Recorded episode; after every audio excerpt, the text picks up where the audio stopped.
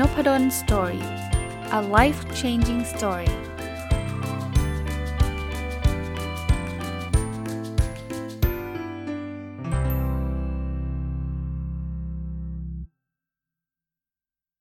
สวัสดีครับ ยินดีต้อนรับเข้าสู่นพดล story พอดแคสต์นะครับ วันนี้กลับมาเป็น book review บ้างเนาะห่างหายกันไปประมาณสักสัปดาห์หนึ่งนะครับ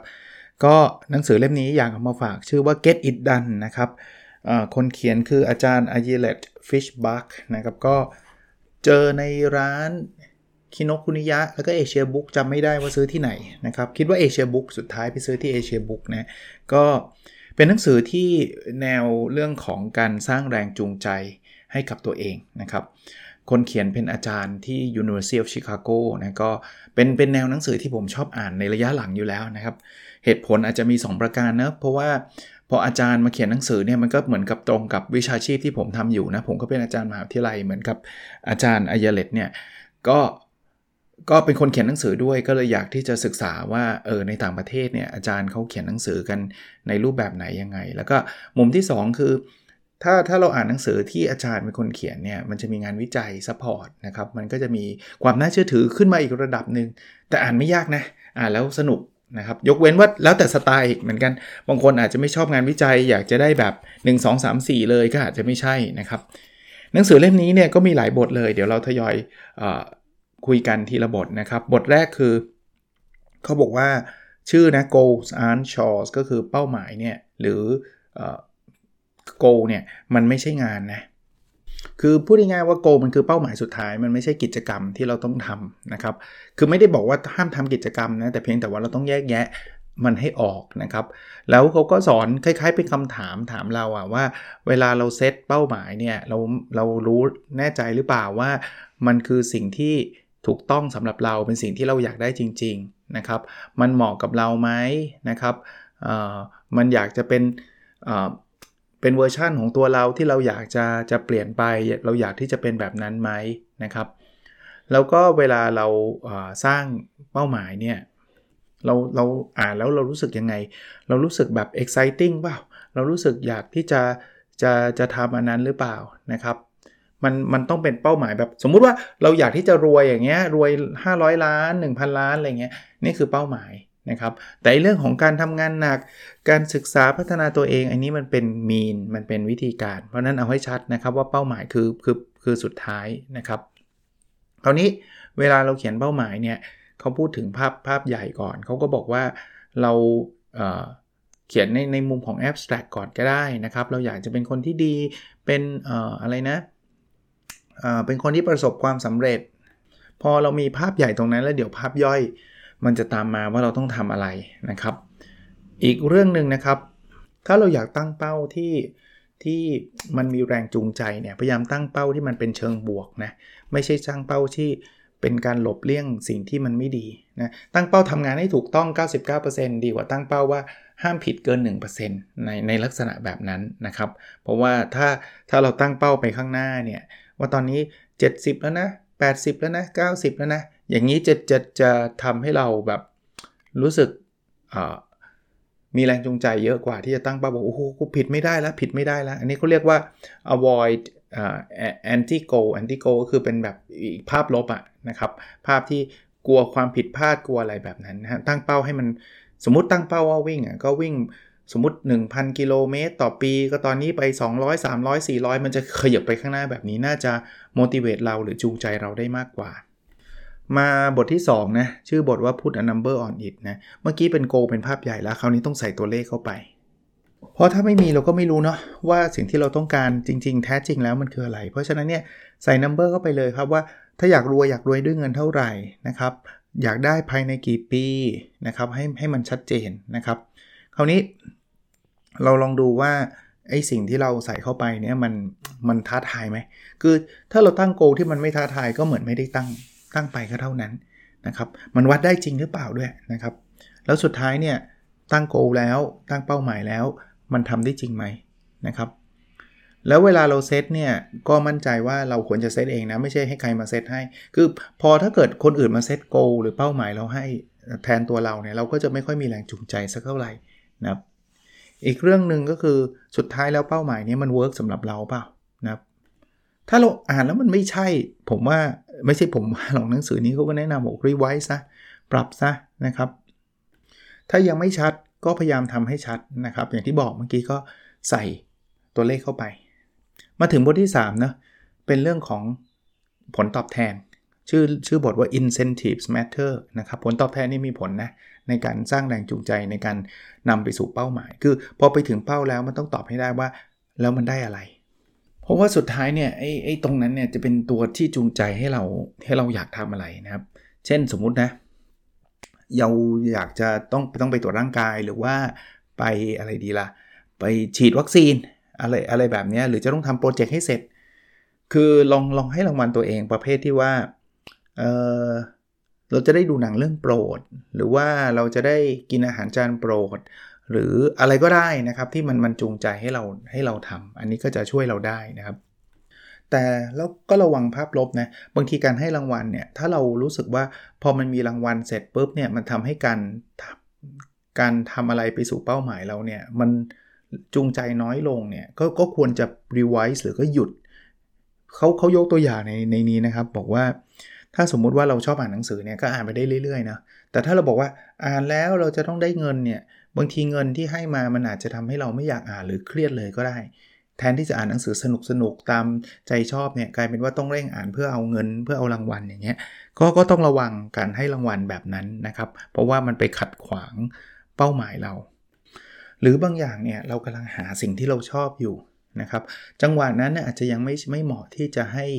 รางวัล เพราะว่ามันจะกลายเป็นว่าเราจะแยกแยะไม่ออกว่า เราชอบทำสิ่งนี้จริง ๆ หรือเราทำเพราะเงินนะครับถ้าเอาเอารางวัลที่มันเป็นเงินมามาแปะเนี่ย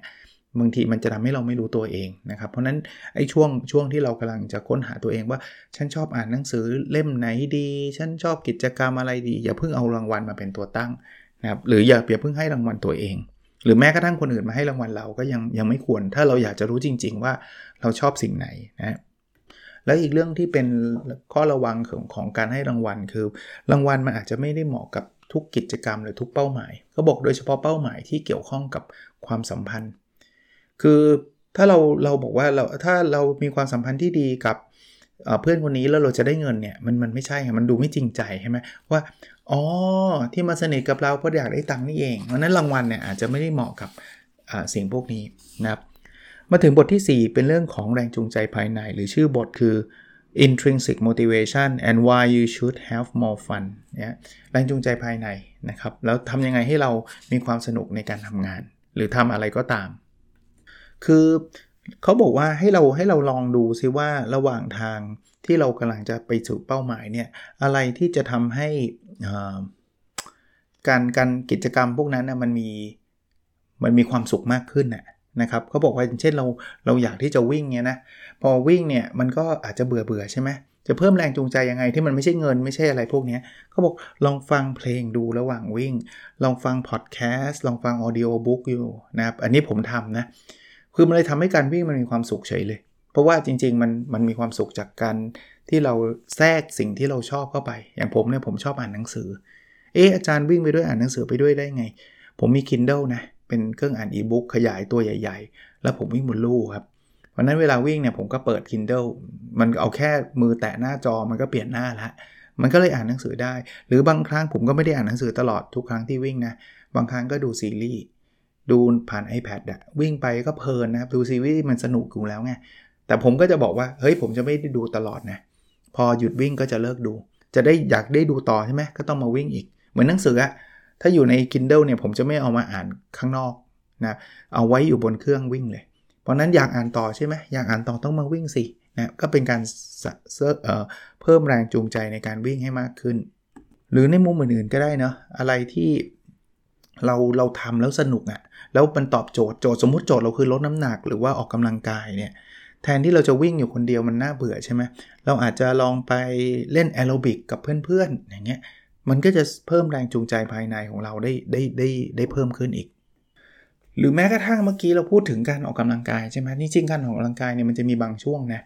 ที่เราจะมีความสุข สังเกตไหมฮะผมผมยกตัวอย่างการวิ่งของผมนะผมก็ไม่ได้เป็นนักวิ่งหรือว่าชอบวิ่งอยู่แล้วนะช่วงแรกๆมันจะฝืนๆหน่อย มันจะไม่อยากวิ่งไม่อยากอะไร แต่ผมวิ่งสักประมาณ1ถึง2โลอะช่วงนั้นเหงื่อเริ่มซึมซึมเหงื่อเริ่มออกเริ่มสนุก แล้วพอช่วงหลังๆพอเหงื่อออกเยอะนะ มันจะมีแบบคล้ายๆแบบสารเคมีแห่งความสุขมันหลั่งออกมา แล้วมันจะมีความสุขในการวิ่งรู้สึกดีอะ่ะก็โฟกัสในในมุมนั้นเขาว่าเออเวลาเราวิ่งเราจะมีความรู้สึกแบบนี้ในที่สุดนะอย่างนี้ก็ได้นะก็จะเพิ่มแรงแรงจูงใจของเราให้เพิ่มขึ้นอีก แล้วจำไว้ว่าไอ้พวกนี้มันมีทุกคนนะมีทั้งตัวเรามีทั้งคนอื่นนะครับ เอ่อยังไงก็ตามเวลาเราเราคิดแบบนี้เราจะรู้สึกว่าเออเราอาจจะนัดกับเพื่อนไปวิ่งด้วยกัน แล้วยังยังมีโอกาสเพิ่มความสัมพันธ์ระหว่างกันด้วยเนาะเพราะว่าทุกคนก็ก็ชอบในสิ่งเดียวกันนะครับอะมาถึงบทถัดไปนะครับ บทถัดไปเป็นบทที่ชื่อว่า progress increase motivation ก็คือความก้าวหน้าเนี่ยจะทำให้แรงจูงใจเราเพิ่มเพิ่มมากขึ้น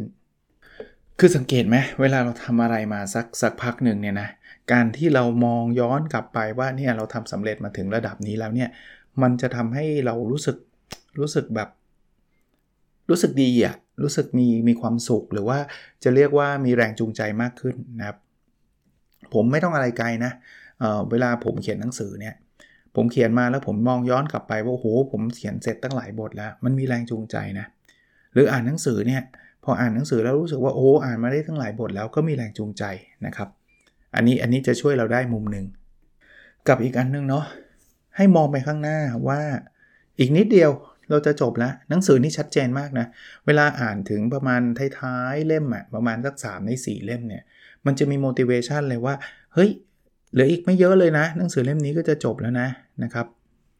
มันทำให้ให้เราอยากจะ move forward move forward คือคือก้าวไปข้างหน้าอีกนะครับ ว่าตอนนี้เรามาได้ไกลมากแล้วนะครับ อีกเรื่องครับ ให้เราดูอารมณ์ของเราด้วยนะครับ ว่าเราเราเรามีอารมณ์ร่วม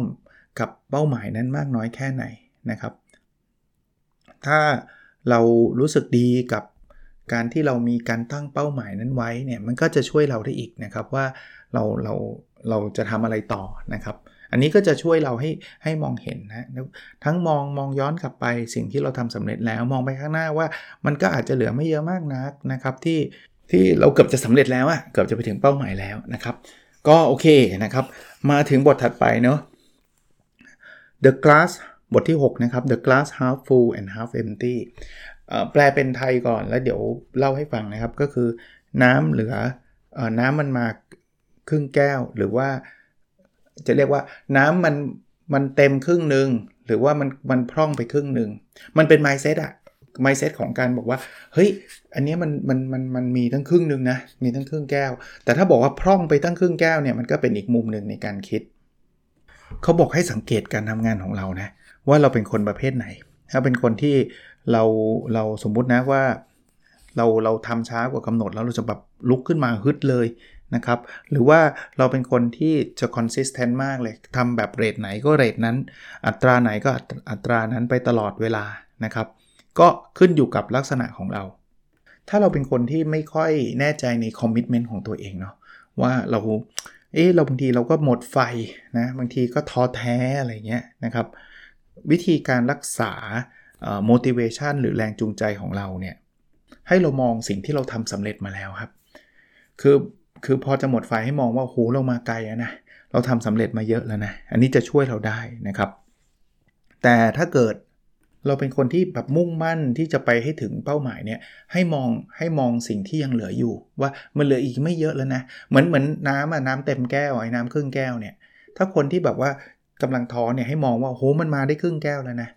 แต่ถ้าเกิดคนที่คอมมิตกับโกมากๆ หรือว่าอยากได้โกนั้นมากๆ บอกว่าอีกครึ่งแก้วมันจะเต็มแล้วนะ หรือเอาเป็นเป็นงานก็ได้ครับเขียนหนังสือเนี่ย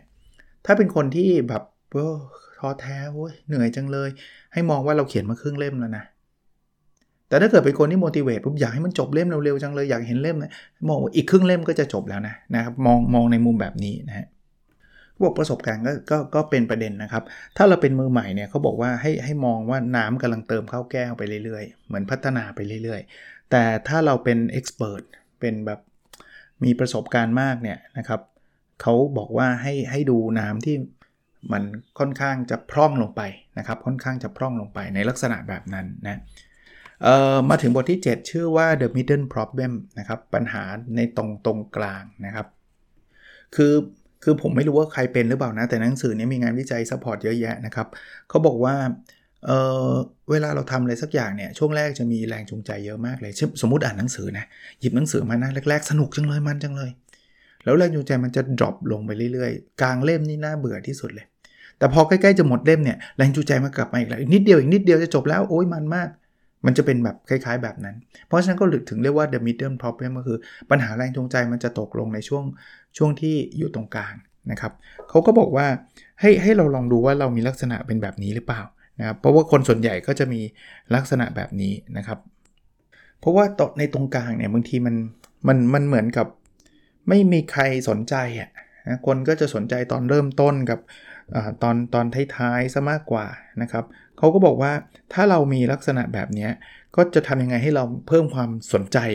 ในกิจกรรมที่เราทำอยู่ในในช่วงตรงกลางให้ให้มากที่สุดนะหรืออีกวิธีหนึ่งคือทำให้ช่วงกลางเนี่ยมันมันน้อย เช่น ถ้าเราตั้งเป้ารายปีเนี่ยช่วงมกราจะฟิตมากช่วงธันวาจะฟิตมาก แต่ว่าตรงกลางมันมีตั้ง 10 เดือนไงวิธีการก็คือย่อยแทนที่เป็นรายปีให้เป็นรายไตรมาสตรงกลางมันจะเริ่มน้อยล้วเพราะว่าเดือนที่ 1 ของไตรมาสเราฟิตเดือนที่ 3 ของไตรมาสเราฟิตมันก็เหลือเดือนที่ 2 เท่านั้นนะที่เป็นช่วงตรงกลาง หรือสั้นกว่านั้นให้เป็นรายเดือนใช่ไหมหรือรายสัปดาห์ ถ้าโกมันเป็นแบบนั้นเนี่ยไอ้ไอ้ส่วนของตรงกลางมันก็จะลดลงนะครับหรือเมื่อไรก็ตามที่เราแบบฟิลว่ามันมันดรอปลงเนี่ยให้ให้สร้างจุดจุดเริ่มต้นใหม่ เช่นเราอาจจะบอกทุกทุกวันจันทร์คือวันใหม่ของสัปดาห์ เป็นจุดเริ่มต้นใหม่ของสัปดาห์นั้นนะครับ หรือว่าถ้าถ้าทุกสัปดาห์มันเร็วไปก็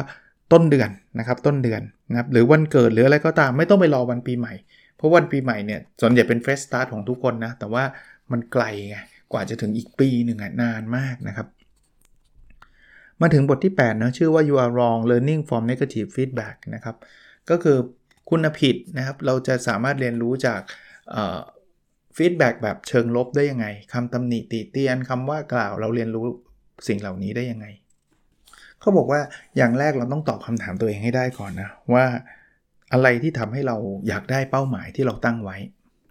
ให้ให้เรามีความมั่นใจในตัวเองเนาะว่าอันเนี้ยเป้าที่เราตั้งไว้เนี่ยเราสามารถทำได้นะ แล้วก็เราจะทำได้ดีขึ้นเมื่อเราได้รับ feedback ในเชิงลบ อย่างนี้เราจะเปิดกว้างกับกับ feedback ที่มันเป็น feedback เชิงลบเพราะเรามีเป้าของเราอยู่ เช่นเรามีเป้าในในการได้เงินเนาะสมมุติเราจะเทรดหุ้นเนี่ย แต่มีเพื่อนมาหรือเอ็กซ์เพรสหรือผู้เชี่ยวชาญเขามาด่าเราเนี่ย เราจะเข้าใจเลยว่า เออคำด่านี้มันมีประโยชน์นะ เพราะว่าจะทำให้เราเนี่ยเข้าใกล้สู่เป้าหมายที่เราตั้งไว้ได้นะครับ อีกมุมหนึ่งนะ ให้เรามองให้มองแบบนี้ครับว่า เวลาเรากำลังทำตามเป้าหมายเนี่ย มันคือโอกาสที่เราจะเติบโต หรือสร้างศักยภาพสร้างความสามารถเราให้มันเพิ่มขึ้น มันมันไม่ใช่เป้าหมาย ไม่ใช่เป็นการวัดว่าเราเก่งหรือไม่เก่ง แต่ว่ามันคือสิ่งที่ทำให้เราพัฒนาตัวเอง เพราะฉะนั้นเนี่ยเเวลาเราเราเราทำแบบนั้นเนี่ยไม่ว่าเราจะทำสำเร็จหรือไม่สำเร็จเนี่ยเราจะได้เรียนรู้เสมอนะไอ้ negative feedback หรือว่าคำความเห็นเชิงลบที่เข้ามา ก็จะช่วยทำให้เราเรียนรู้ได้ได้ดีขึ้นด้วยนะครับ อีกมุมหนึ่งที่เราจะเป็นทำให้เราเป็นมิตรต่อไอ้ความเห็นเชิงลบเนี่ยให้เราลองลองถามตัวเองว่า เราสามารถให้คำแนะนำกับคนอื่น ในเรื่องที่เราผิดพลาดได้ยังไงบ้างนะ การที่เราทำอะไรผิดสมมุติว่าลงทุนแล้วผิดพลาด แต่เราสามารถให้คำแนะนำกับรุ่นน้องกับเพื่อนกับใครต่อใครเนี่ยมันจะทำให้เรารู้สึกดี ดีขึ้นนะ at least ดีขึ้นนะครับ ดีกว่าที่จะมาโทษตัวเองว่าฉันมันโง่ฉันมันไม่ดีนะครับแล้วมันก็จะช่วยทำให้เราเก่งขึ้นด้วยนะ เพราะเราจะได้เรียนรู้กับสิ่งนั้นนะครับ แล้วก็ไปสอนคนอื่นได้ด้วยนะครับ อันถัดมาครับที่เขาแนะนำคือว่า บางทีเนี่ยมันไม่จำเป็นต้องเราต้องทำสำเร็จหรือไม่สำเร็จตัวเราคนเดียวเนี่ยมันมีแค่เคสเดียว ลองไปมองคนอื่นครับ เรียนรู้จากคนสำเร็จ และและเรียนรู้จากคนล้มเหลว หนังสือบอกการเรียนรู้จากคนล้มเหลวเนี่ยง่ายกว่าเรียนรู้จากคนสำเร็จอีก เพราะสำเร็จเนี่ยมันมีบริบทเยอะมากนะเราเรียนรู้การการลงทุนจากวอร์เรนบัฟเฟตได้ แต่ว่าเราก็ไม่เหมือนวอร์เรนบัฟเฟตเรามีหลายเรื่องที่แตกต่างจากเขา แต่เรียนรู้ได้นะ หลักการลงทุนก็เป็นยังไง แต่คนล้มเหลวเนี่ยมีเยอะมีให้เราเรียนรู้เยอะนะครับ เราจะเห็นเลยว่าทำแบบนี้มันไม่ work หรือไม่ work พี่พี่จุ้ย ศุบุญเลี้ยงขออ้างถึงนิดนึงก็แล้วกันครับ ผมเคยเรียนพี่จุ้ยพี่จุ้ยบอกว่าเรียนรู้จากความสำเร็จมันไม่ได้การันตีว่าทำตามเขาแล้วจะสำเร็จ แต่ว่าเรียนรู้จากคนล้มเหลวเนี่ยเกือบจะการันตีเลยว่าถ้าทำอย่างเขาจะล้มเหลว ก็น่าสนใจนะนะครับอะอีกเรื่องฮะก็ทุกครั้งที่การเรียนรู้เนี่ยก็ก็ศึกษาดูดีๆนะว่าถ้าคนสำเร็จเนี่ย วิธีทางที่เขาทำเนี่ยวิธีที่ดีที่สุดน่าจะเป็นแบบไหนนะครับลองลองไปดูนะครับ แล้วก็ด้วยความล้มเหลวก็เช่นเดียวกันเนาะนะครับอย่าอย่าไปลิมิตเฉพาะความล้มเหลวที่เราเคยทำเท่านั้นเพราะว่ามันมีไม่กี่เรื่องหรอกที่เราจะเคยล้มเหลว ไปศึกษาจากคนอื่นเยอะเยอะเลยครับ มีหนังสือก็ได้นะ บางคนไม่ได้รู้จักบอกเอ๊ะบางทีไปถามเขาเรื่องความล้มเหลวเขาก็ไม่ค่อยอยากจะบอกใช่ครับ แต่มันก็มีหนังสือหลายเล่มที่เขาพูดถึงคนหลาย ๆ คนที่ล้มเหลว หรือหรือสำเร็จก็ศึกษากันไปนะครับ แล้วก็ extract lessons ก็คือทำมาเป็นบทเรียนนะครับ เวลาผมอ่านหนังสือผมถึงพยายามจะเขียนเป็นเป็น point point ถ้าผมเขียนนะ หรือไม่ผมก็มาเล่าให้ฟังใน นบดอนสตอรี่เนี่ยครับว่าอันนี้เป็นบทเรียนที่ผมได้จากหนังสือเล่มนี้นะบวกประสบการณ์ที่ใส่เข้าไปเนี่ยก็จะช่วยทำให้เราเรียนรู้ได้มากขึ้น ยังไม่จบนะครับ เหลือประมาณอีกครึ่งเล่มนะเดี๋ยวพรุ่งนี้มาต่อนะครับ กับหนังสือที่ชื่อว่า Get It Done นะครับของอาจารย์ a y l e t Fishbach นะครับก็อ่านใช้เวลาพอสมควรแหละเพราะหนานะครับแต่ว่า มีประโยชน์ก็อยากจะมาเล่าให้ฟังนะครับ ส่วนตัวเอาไปใช้กับพวก OKR ได้เยอะเลยนะ ผมผมอ่านแล้วไม่ได้เอามาพัฒนาตัวเองอย่างเดียวนะ เอามาใช้ในงานใช้ใช้ในหลาย ๆ เรื่องได้ดีเลยแหละนะครับ โอเคครับ แล้วเราพบกันในสดถัดไปนะครับ สวัสดีครับ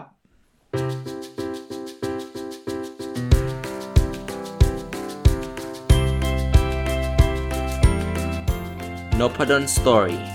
a life changing story